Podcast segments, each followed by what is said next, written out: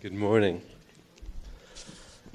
So today's reading is from Luke chapter 15, verses 1 to 7, and that's on page 874 in the Black Bibles. Now the tax collectors and sinners were all drawing near to hear him, and the Pharisees and the scribes grumbled, saying, "This man receives sinners and eats with them." So he told them this parable. "What man of you, having 100 sheep, if he has lost one of them, does not leave the 99 in the open country and go after the one that is lost until he finds it? And when he has found it, he lays it on his shoulders, rejoicing. And when he comes home, he calls together his friends and his neighbors, saying to them, 'Rejoice with me, for I have found my sheep that was lost.' Just so, I tell you, there will be more joy in heaven over one sinner who repents than over 99 righteous persons who need no repentance." This is God's word. Good morning, church. Oh, how's everybody this morning? Okay.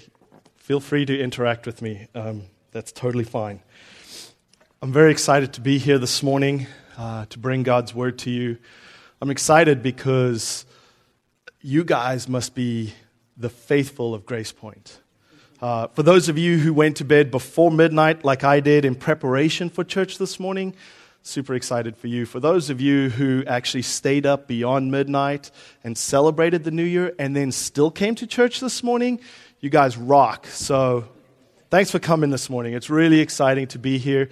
As Pastor Ryan said, finishing up at seminary, and I'm looking forward to taking a position in the Anglican Church. If you don't know much about the Anglican Church, we're an old church, Church of England, but God is doing some incredibly new things in the Anglican Church, and we're super excited. So if you meet an Anglican in New England, be excited, because we are working hard, just like you guys are, to bring the kingdom of God to New England, and we're super excited about that. I want to give a personal plug before I get started. I noticed one of the announcements is Financial Peace University, and I can tell you from personal experience that it is an excellent, excellent, excellent opportunity for you if you have not been through it yet. My wife and I dedicated ourselves to going through Financial Peace University about 8 years ago. We got out of debt, and I can tell you that I believe that I am in seminary today, and God has increased my capacity to minister because we are debt-free, because we have the freedom to move and to go where God has called us to go. He has opened doors that I never thought He would open before. So if you are struggling or you are in debt, I highly encourage you to go through Financial Peace University. You may not get moved from Texas up to New England like we did, but God will definitely move in your life and use you in ways that you have never thought you could be used, because of that freedom that comes from being able to take what the world holds so dear and hold it loosely and give it up to the Lord, and then let Him do incredible things with that. So that's a free plug for Financial Peace University. If you would, pray with me. Gracious Father, we give you thanks for today. We give you thanks for who you are, because you are a good, good God. Today we are going to learn more about who you are and your love and your character, and I pray that it would transform our hearts. I pray that we would see ourselves washed in the blood of your Son, and completely loved and cleaned by your grace. In Jesus' name I pray. Amen.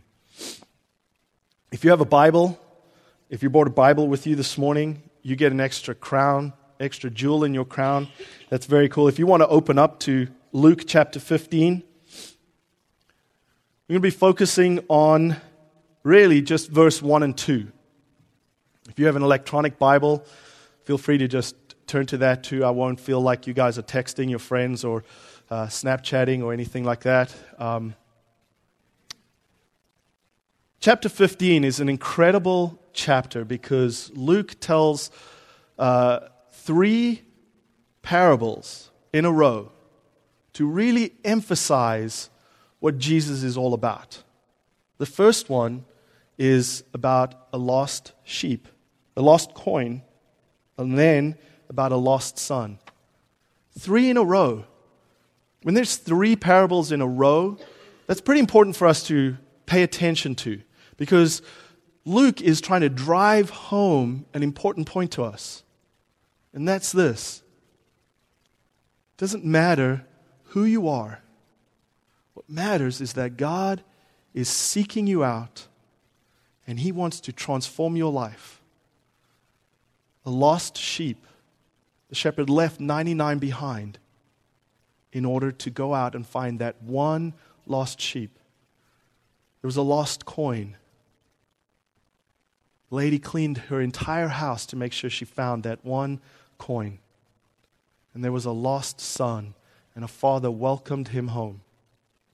And the point of this is that God will seek you out, no matter where you are, no matter who you are, no matter how lost you feel like you are. God is seeking you out, and He wants to bring you home. The setting of all of this, though, is an incredible two verses that we oftentimes, I think, just skip right over as we focus on these three parables. So I want to read verses 1 and 2 to you. Now the tax collectors and sinners were all drawing near to Him, and the Pharisees and the scribes grumbled, saying, "This man receives sinners and eats with them." Seems like a very benign two verses, not important. But it sets up for us the incredible truth of what these three parables have to say. First of all, let's begin to identify the characters. We have Pharisees and scribes. If you're not sure what a Pharisee or a scribe is, because this is an ancient Jewish term, the Pharisees were these self-righteous keepers of the law. These were the guys who had taken the law of God and upheld it so high that they were like, we have to live up to this. And in order to live up to this, they created a whole nother set of laws, what they called the Talmud. And the idea was that you would live by fierce instructions, by fierce order, that your life would be so meticulously ordered by these rules that you would never break the law of God. But these rules were so burdensome to people that nobody felt the joy of the Lord anymore. It was things like you could only walk a certain distance on a Sabbath day. You had to wash a certain way if you wanted to be ceremonially clean. I mean, they were ridiculous rules. Things like not eating shellfish. I don't know about you, but New England lobsters, if that was still a law for us today, I'd be very sad being up at seminary here and not being able to eat lobster. But these guys were making all of these rules, and the people were burdened by them. And then you have the scribes, which these guys are like lawyers. They are smart and influential, and they would write down everything that was going on. And so these scribes and these Pharisees were like the moral police of the day. They were the guys who kind of set the tone for how people were supposed to live. And if you think about in our culture today, who's the moral majority? The kinds of people that yell at us and tell us how we're supposed to live our lives. That if we break a rule, they shout out and tell us that we are terrible people. I don't know about you, but in this last year of politics, there's been a lot of yelling about how we're supposed to live our lives. There's been a lot of yelling about what it is that makes up a moral person. And I don't want to go into politics today, but I bet if I just asked you guys, who's the moral majority? Who are the people in your world that kind of you don't have a relationship with, but you know that these are the kind of people that just yell at you all the time because you never quite are able to reach the standard of moral behavior that they expect. We see them on the radios, we hear them on the radios, we see them on the TV, I call them the talking heads of politics. These guys who just love to tell us how wrong we are and love to tell us how bad our lives are, and that if we only did what they told us we needed to do, then we would be better people and we would be better off. These are the moral majority.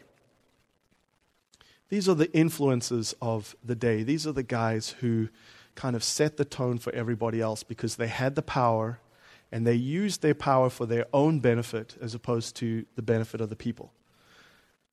Then we have tax collectors and sinners. When the scriptures separate out people and give them a name like tax collectors and sinners, you know that these are a special kind of bad people. That's how they were seen by the Pharisees and the scribes, tax collectors and sinners. Tax collectors were people who had basically sold themselves to the ruling authority and had sold out their own people. So a tax collector would come along to you if you were a Jewish man, and he would tell you, you owe the Roman government $100. But you only really owed the Roman government $50. But he would make sure that he got a little bit extra. So they were basically stealing from their own people and then pocketing that money and then giving the rest to the Roman authorities. And so these tax collectors were people who were making money off of the hard work of the everyday people. And again, it's not hard to think about in our culture, who are the people who are making money off the hard work of ordinary people? People who are exploiting other people for their own benefits. And in that culture, the Pharisees and the scribes hated anybody who was a tax collector. And the sinners.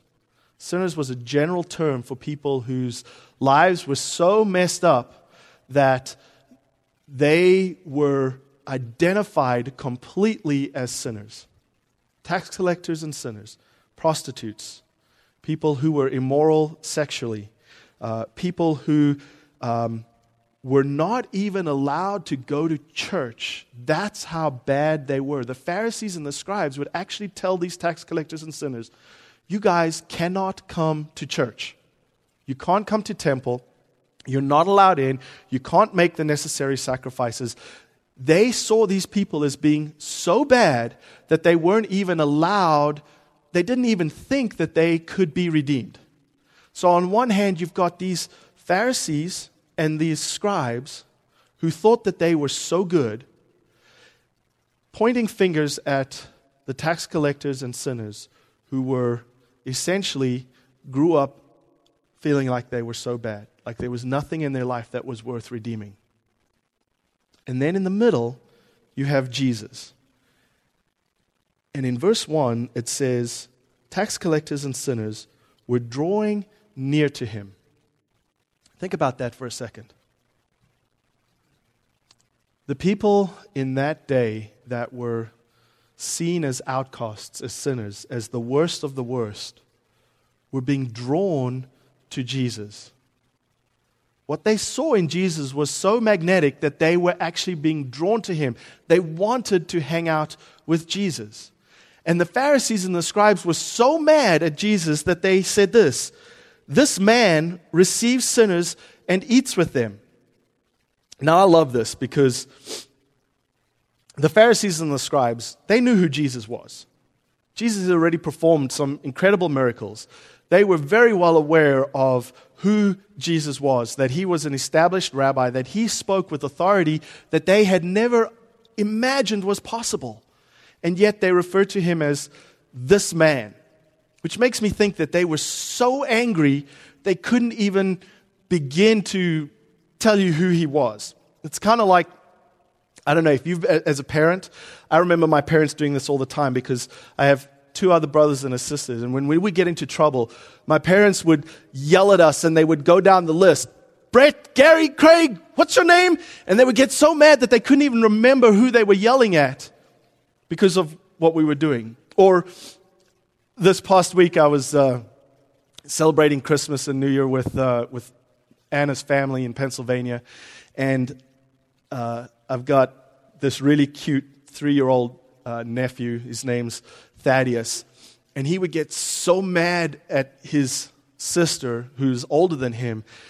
He just didn't have the words, and he would be like getting so angry he was ready to throw something, and he would be like, she is being mean to me. Like, he couldn't even validate who she was. He was so angry that he didn't even want to speak her name because he was so angry at her. And I think that's kind of what's happening here. These Pharisees and these scribes are so frustrated with Jesus that they don't even want to call him by his name. They don't even want to validate him as a person. They don't even want to acknowledge that he is a rabbi, that he is someone with authority. They're so mad at him. And so they call him this man. But we know who this man is. We've just celebrated him as Emmanuel, God with us. We sing songs about the government that will be upon his shoulders. Wonderful Counselor, Mighty God, Prince of Peace. We know him as Lord and Savior. We know him as Teacher and Rabbi. We know him as Friend. His name is Jesus. He's the one that it's because of him that we are here today. And it's this man and what this man does that I want to talk about this morning. And there's two things that this man, this Jesus, did that is incredible. And I want you to see this, that this man receives sinners and eats with them. And if you are okay with it, if you are like me and you write in your Bible, I would underline that verse. This man receives sinners and eats with them. What does it mean for Jesus to receive sinners? What does Luke say about these sinners? They drew near to him, so it tells us what they were doing, but that's all. It doesn't describe their sin. It doesn't tell us how bad they are. It doesn't tell us how these sinners feel. It doesn't tell us why they're coming to Jesus. The passage doesn't tell us anything about them other than they were drawn to Jesus and he received them.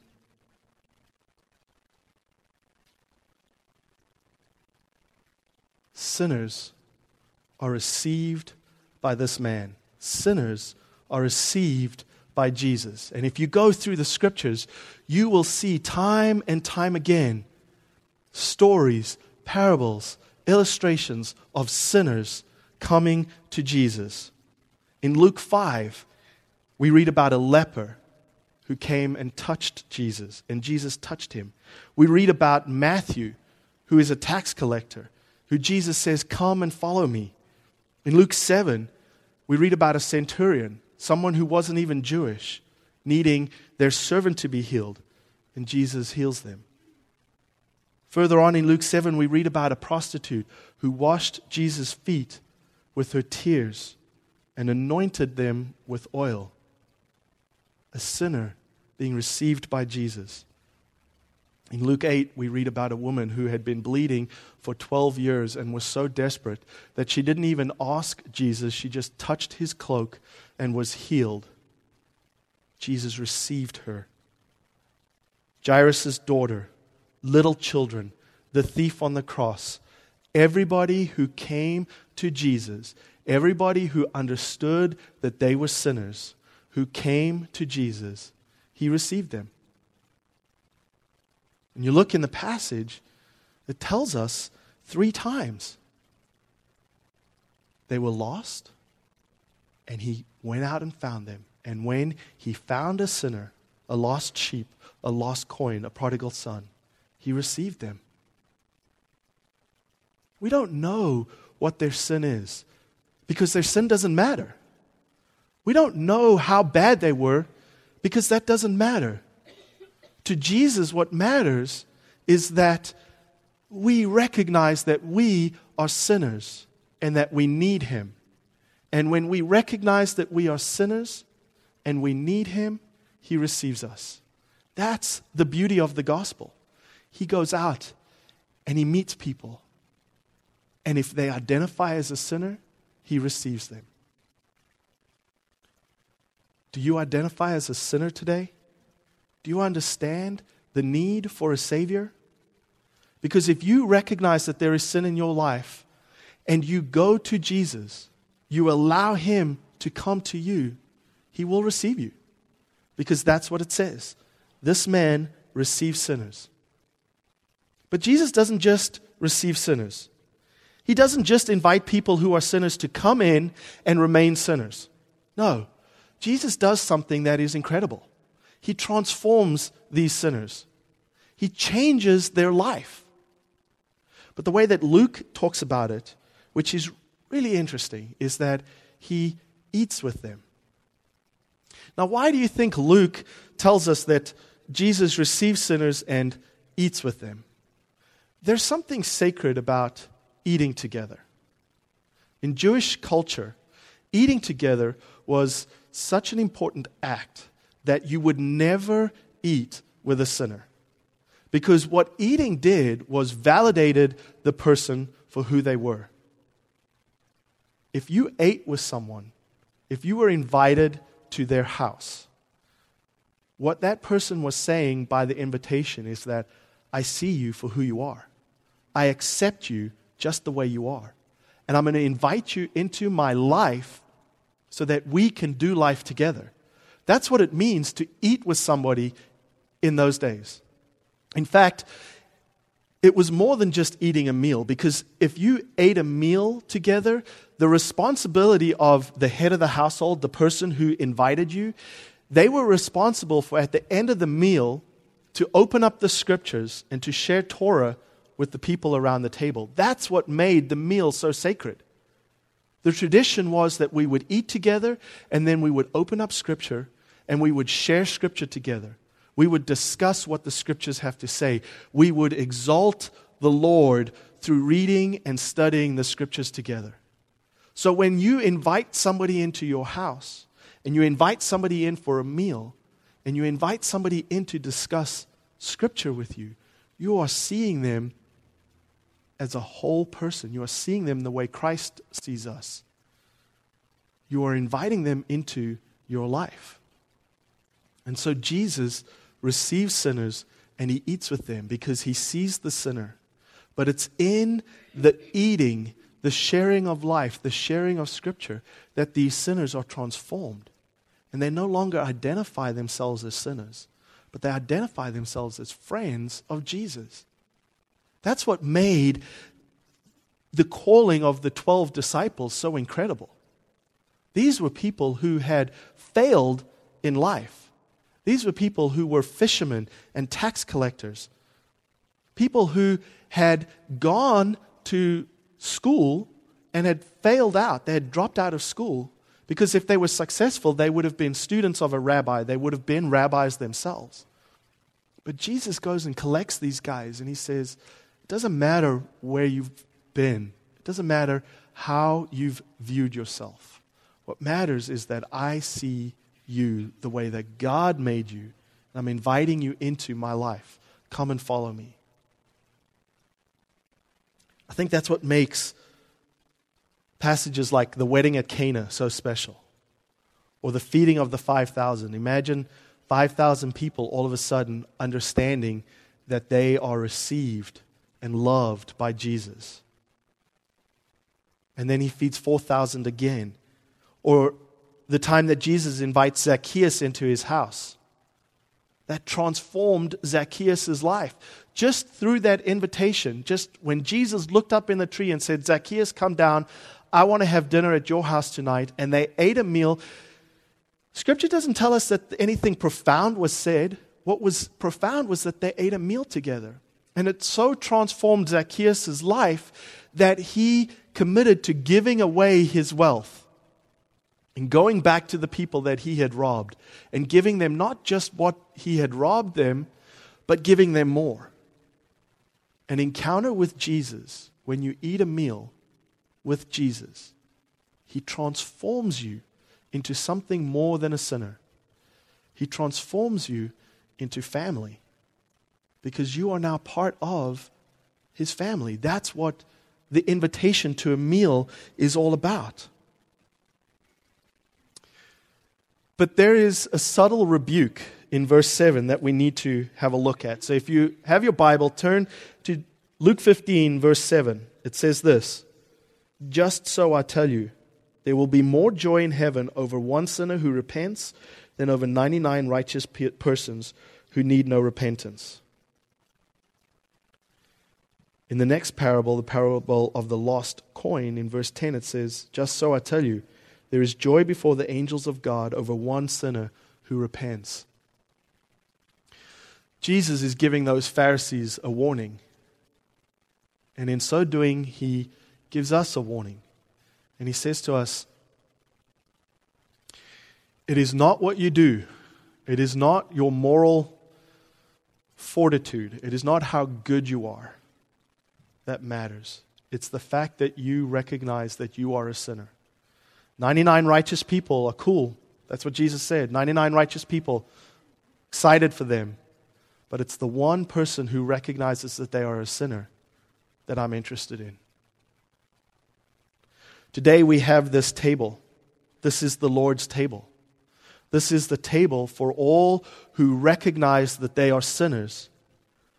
Come to Jesus. And so if you are someone here today who is a sinner, saved by grace, this table is for you.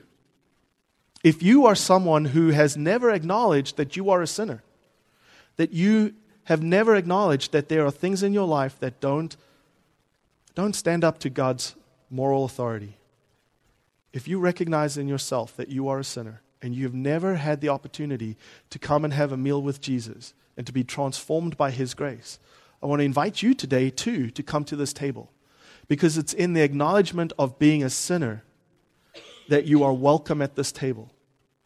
Jesus receives sinners and He eats with them. There is something else that's really cool about this passage that I want to close on, because this is the part that I think is really important for us as believers. It's the context of this passage. We need to remember that Jesus receives sinners and eats with them. But if you see where Luke has put this, you'll understand that to the disciples, to those who already acknowledge that they are followers of Jesus, that this isn't just for sinners, but that this is an example for us as well. Luke 14 is all about what it means to be a disciple. In fact, if you have an ESV Bible like I do, at verse 25, right before it, there's a heading. It says, "The cost of discipleship." The understanding is that there is a way of being a disciple. Jesus is basically saying, we've heard the times where Jesus says, "Deny yourself, follow me, take up your cross." We've heard the Great Commission. Go into all the world, make disciples, teach them everything that I have taught you. Baptize them in the name of the Father, the Son, and the Holy Spirit, and I will be with you always. In this particular passage, Jesus is saying that to follow me means you have to deny your own family. To follow me means that I have to be prioritized more than anybody else. But then he gives a warning to his disciples in verse 34. "Salt is good, but if salt has lost its taste, how shall its saltiness be restored? It is no use either for the soil or for the manure pile. It is thrown away. He who has ears to hear, let him hear." And so I want to end this morning by talking to the disciples of Jesus in the room today. Those who have identified as a sinner, those whose lives have been transformed by Jesus, those who have come to this table before acknowledging that Jesus is the Savior of their souls, that His death on the cross has taken away all their sins, and that you are now living as a disciple of Jesus. If that is you today, then this is the closing I want to give to you. Luke 15 then becomes a model for the way of discipleship, a model for how we are supposed to live our lives. A model for us that we are supposed to go out and find the lost sinners. We are supposed to leave the 99 righteous. That's us here today. And go out and find a lost sinner. We are supposed to find the lost coin. We are supposed to welcome the prodigal sons. And what are we supposed to do with them? Well, it starts by having a meal. It starts by inviting them to your table. It starts by redefining who they are based on you seeing them and accepting them and allowing the grace of God to transform them through your actions. This man receives sinners and eats with them. Every one of you have a table in your home that you, by extension, can turn into this very table. Every one of us in our home have tables that we can invite sinners to come and sit around, that we can invite those who are lost, those who have left the faith like prodigal sons. We can invite them around our table. We can validate their lives. We can show them who Jesus is. We can love them the way Jesus loved them. We can see them for who they are, and we can remind them of who God says they are. We, as disciples, need to model what Jesus is telling us in His Word. This man receives sinners and eats with them. I love the fact that Luke does not say, Jesus receives sinners and eats with them. Because it means that in a cute little nuance, you can put your name in that scripture. Craig receives sinners and eats with them. John receives sinners and eats with them. Ryan receives sinners and eats with them. My encouragement to you today, as 2017 starts out, New England is by far the most unreached section of our country. There are more people in New England who don't know Jesus, or like the prodigal son, who have walked away from Jesus, than anywhere else in this country. You cannot leave your house and go to work or go to the store or, in fact, go anywhere without at least encountering a sinner. It's the nature of where we live. And I believe that if we open up our homes and we invite sinners into our lives and we show them the difference that God has made in our lives, that they too will be transformed. Not by our moral standards, but by His grace. Because they, through us, will see Jesus. And they will recognize that He is wanting to receive them. And through our actions of inviting people into our lives and around our table and eating with them, will transform them so that they will recognize that even though they are sinners, they are saved by grace. That they don't have to define themselves as sinners, but they can define themselves as sons and daughters of the Most High God. As you come to this table today, remember two things. One, remember that you are a sinner saved by grace, that you need Jesus before anything else, that you need to sit with Jesus and be transformed by His grace.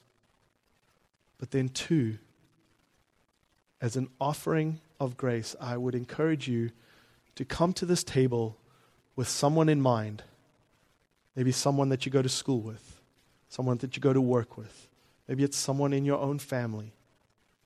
Someone, have them in mind and come to this table as an act of faith and say, this year, I am going to invite this person into my home, into my life, so that I can share Jesus with them, so that He can transform them by His grace. This man receives sinners and eats with them. Let us receive sinners and eat with them. Amen.